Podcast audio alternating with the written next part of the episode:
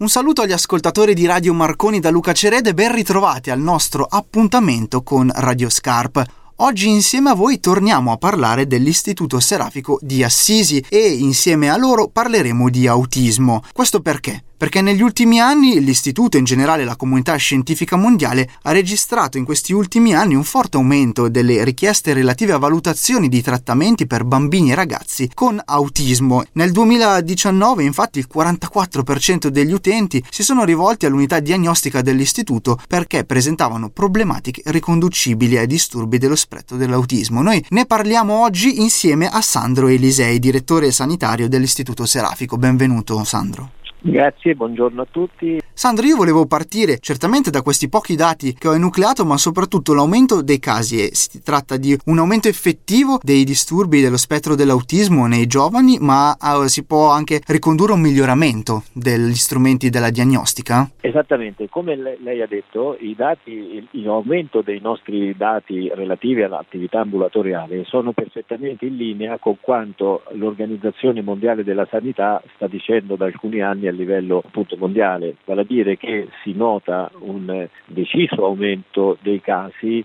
che possono essere ascrivibili a quello che è considerato, come si dice, lo spettro dell'autismo. La parola dice proprio questo, spettro significa che non esiste una tipologia unica, ma esiste una, un quadro molto ampio e il numero può essere proprio in aumento anche in relazione al miglioramento, come lei giustamente ha detto, dei criteri diagnostici che però hanno messo in evidenza un fatto che poi è fondamentale anche per la presa in carico di questi ragazzi bambini, vale a dire la possibilità di intercettare problematiche di alcuni ragazzi che apparentemente scolasticamente normali, ma avevano delle caratteristiche che poi possono essere anche eh, fatti riferimento a, questo, a, questo, a questa problematica così ampia. Quindi esiste un dato oggettivo di un aumento. Un istituto, quello del Serafico, con una ricca storia alle spalle, ma che certamente non smette di guardare avanti e soprattutto investendo sulla formazione dei propri educatori e terapisti. Voi infatti offrite un corso che si basa sulla scienza applicata ABA, Applied Behavior Analysis, un metodo con il quale vorrei entrare insieme a lei spiegandoci il significato di questa sigla e in che modo migliore aumenta la comunicazione, l'apprendimento e i comportamenti sociali dei ragazzi affetti da autismo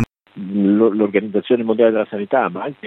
eh, il nostro Ministero della Salute, ha individuato in questa tecnica, come lei ha detto ABA, un acronimo che sta per un'applicazione dell'analisi del comportamento, quindi letteralmente significa questo, la capacità di comprendere i messaggi che spesso non sono così intuibili, parliamo di situazioni che a volte sono, di, sono, delle sottigliezze da prendere in considerazione. Ripeto, sono bambini che magari non sono capaci di giocare come gli altri, non sono capaci di esprimere le emozioni come gli altri, ma eh, apparentemente possono eh, sembrare anche dei comportamenti strani e noi dovremmo anche comprendere questo perché è anche il primo punto della campagna anche di, dei social di, di, fuori dalla bolla che noi vorremmo eh, rompere, vale a dire i pregiudizi, gli stigma che sono dietro alcune considerazioni dove questi bambini magari finivano per essere intercettati come bambini strani, bambini eh, di difficile cura, mentre in realtà si tratta soltanto di comprenderle meglio e avere la, gli strumenti per poter comunicare al meglio con loro. Insomma. Il Serafico eh, in relazione alla problematica dell'autismo ha attivato dei percorsi che eh, fuori dalla bolla vuole essere una campagna social di promozione proprio in relazione eh, a un'immagine evocativa, la bolla, no? perché l'autismo per tanti anni ha avuto dei pregiudizi e tuttora anche degli stigma che considera questi bambini che in realtà sono dei bambini che non sanno giocare come gli altri, in realtà non sanno esprimere le proprie emozioni come gli altri, quindi era necessario avere ed è necessario tuttora avere un atteggiamento per rompere come in una bolla di sapone i pregiudizi. E allora noi ringraziamo Sandro Elisei, direttore sanitario dell'Istituto Serafico, per averci raccontato come questa istituzione storica intenda far uscire dalla bolla, rompere i pregiudizi che circondano chi soffre di disturbi dello spettro dell'autismo. Grazie a voi e grazie dell'attenzione.